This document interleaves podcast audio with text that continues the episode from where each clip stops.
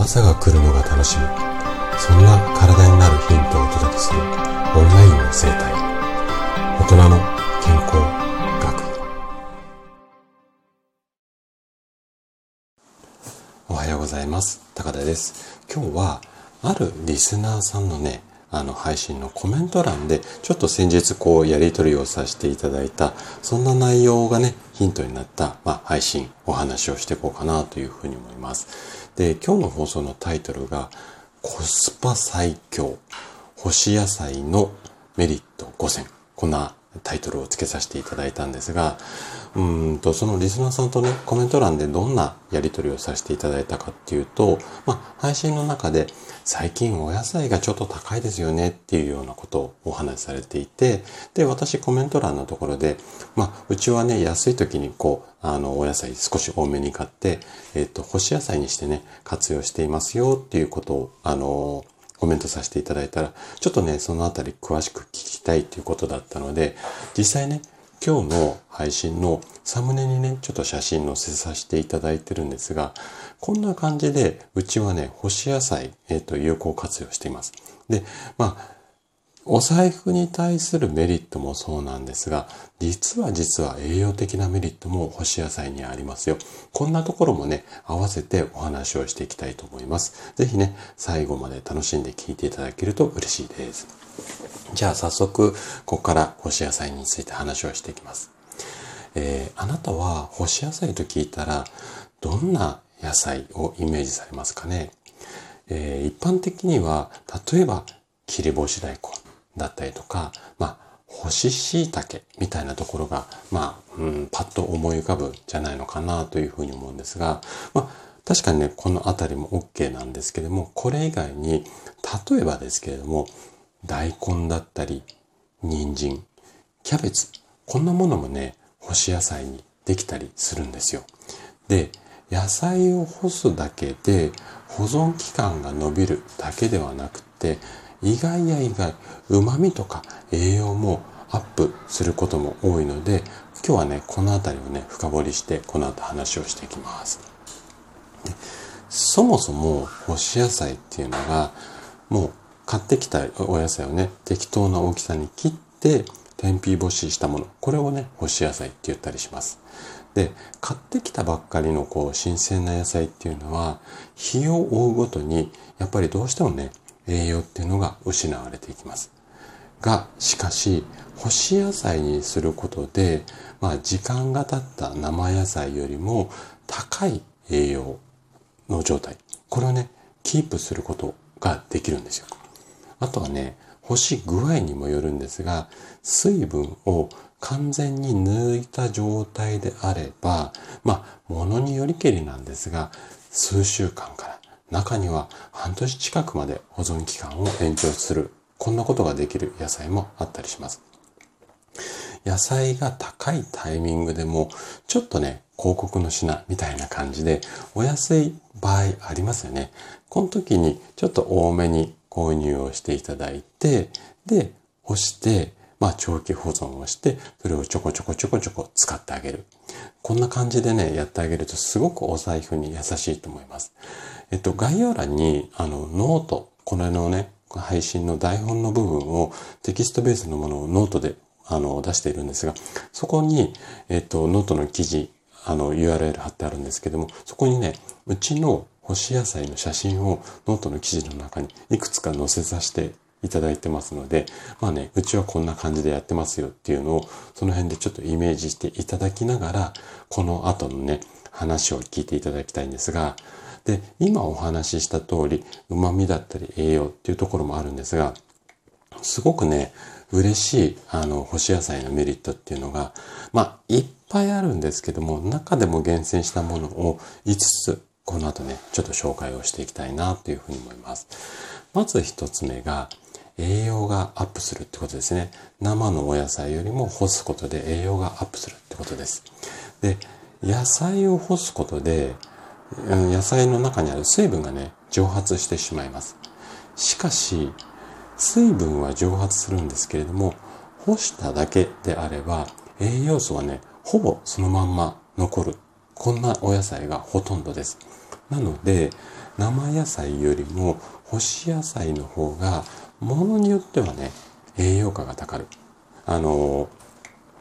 買ってきてしばらく経ってから生野菜を食べると栄養価落ちるんですが買ってきてすぐ干しちゃってで1週間後とか2週間後に食べると生のまま置いといたものと比較すると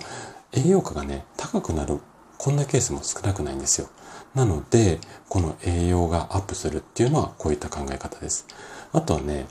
干し野菜にするとこんなね栄養素が、まあ野菜によってちょっと様々なんですが、うんと、上昇する。こんなあの医学的っていうか科学的なデータがあります。干すことで、えっ、ー、と、栄養がアップする栄養素っていうのがいくつかあるんですが、例えばビタミン D だったり、ビタミン B 群、あとはカルシウムだったり、鉄、ナイアシン、食物繊維。ね。もうなんか体に良さそうなものばっかりじゃないですか。なので、まあ、干すことによるメリットの大きな一つですよね。じゃあ、二つ目のメリットです。二つ目のメリットは、干し野菜で旨味アップっていうところなんですけれども、野菜を干すと水分が減少するので、グルタミン酸とかアスパラギン酸などのいわゆる旨味を作るアミノ酸がぎゅっとこう野菜の中に凝縮されるんですよ。で、野菜の中に含まれるアミラーゼっていう、まあ、酵素の一種なんですが、これをね、天日干しすることによって活性化して糖分を作り出します。よく、あのー、まあ、干し野菜で旨味が熟成されてちょっと甘くなるとかって、なんとなくイメージ湧きますかね。あの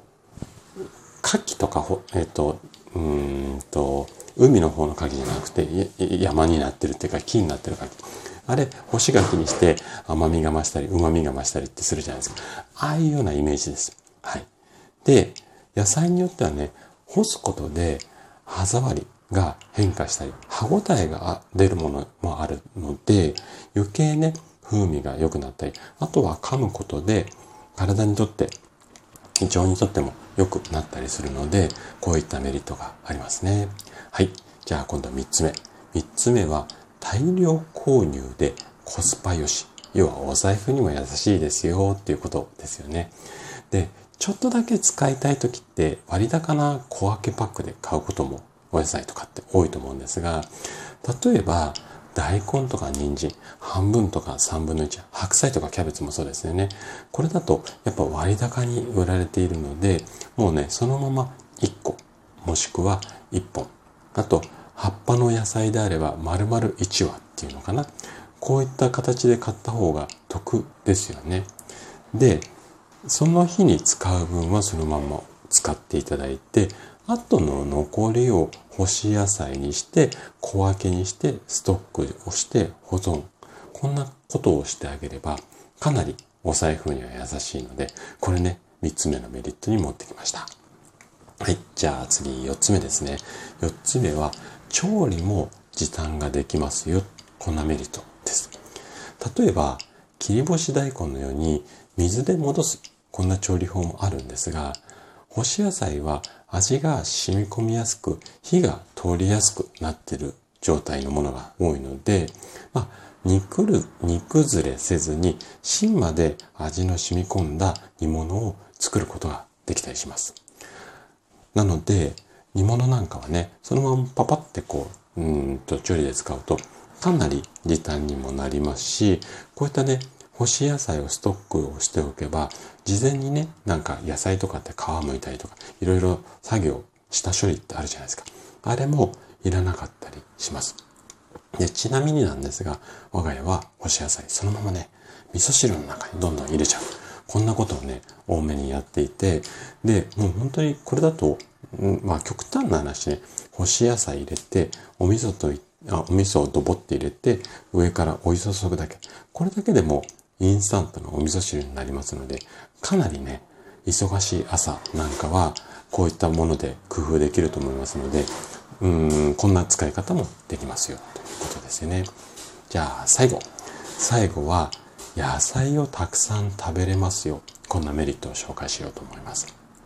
で、干すことで野菜の傘っていうのがこう減りますよね。なので、一度に多くの野菜が食べれるようになります。で、野菜の種類や干し期間によってはカリッとした食感になるため、そのままね、おやつ代わりに食べれるこんなものも少なくないです。あの、お芋系なんかはね、結構そのままいけちゃったりするので、このあたりはいろいろね、干し野菜レシピとかって検索をすると、あの、いろんなこう調理法とか食べ方出てきますので、こんな風にね、工夫するなんていうのも一つかなというふうに思います。はい。こんな嬉しい5つのメリットがあります。じゃあ、最後にね、干し野菜にはどんな、うん、野菜が向いているのかっていうところをお話しします。例えば、大根、人参、ごぼう、レンコン、みたいな感じの、いわゆる、まあ、根菜類。このあたりはね、干し野菜に最適です。で、あとは、キノコ類ですよね。キノコ類は干すことによって旨味がギュッとこう凝縮されるので、かなり美味しく食べられます。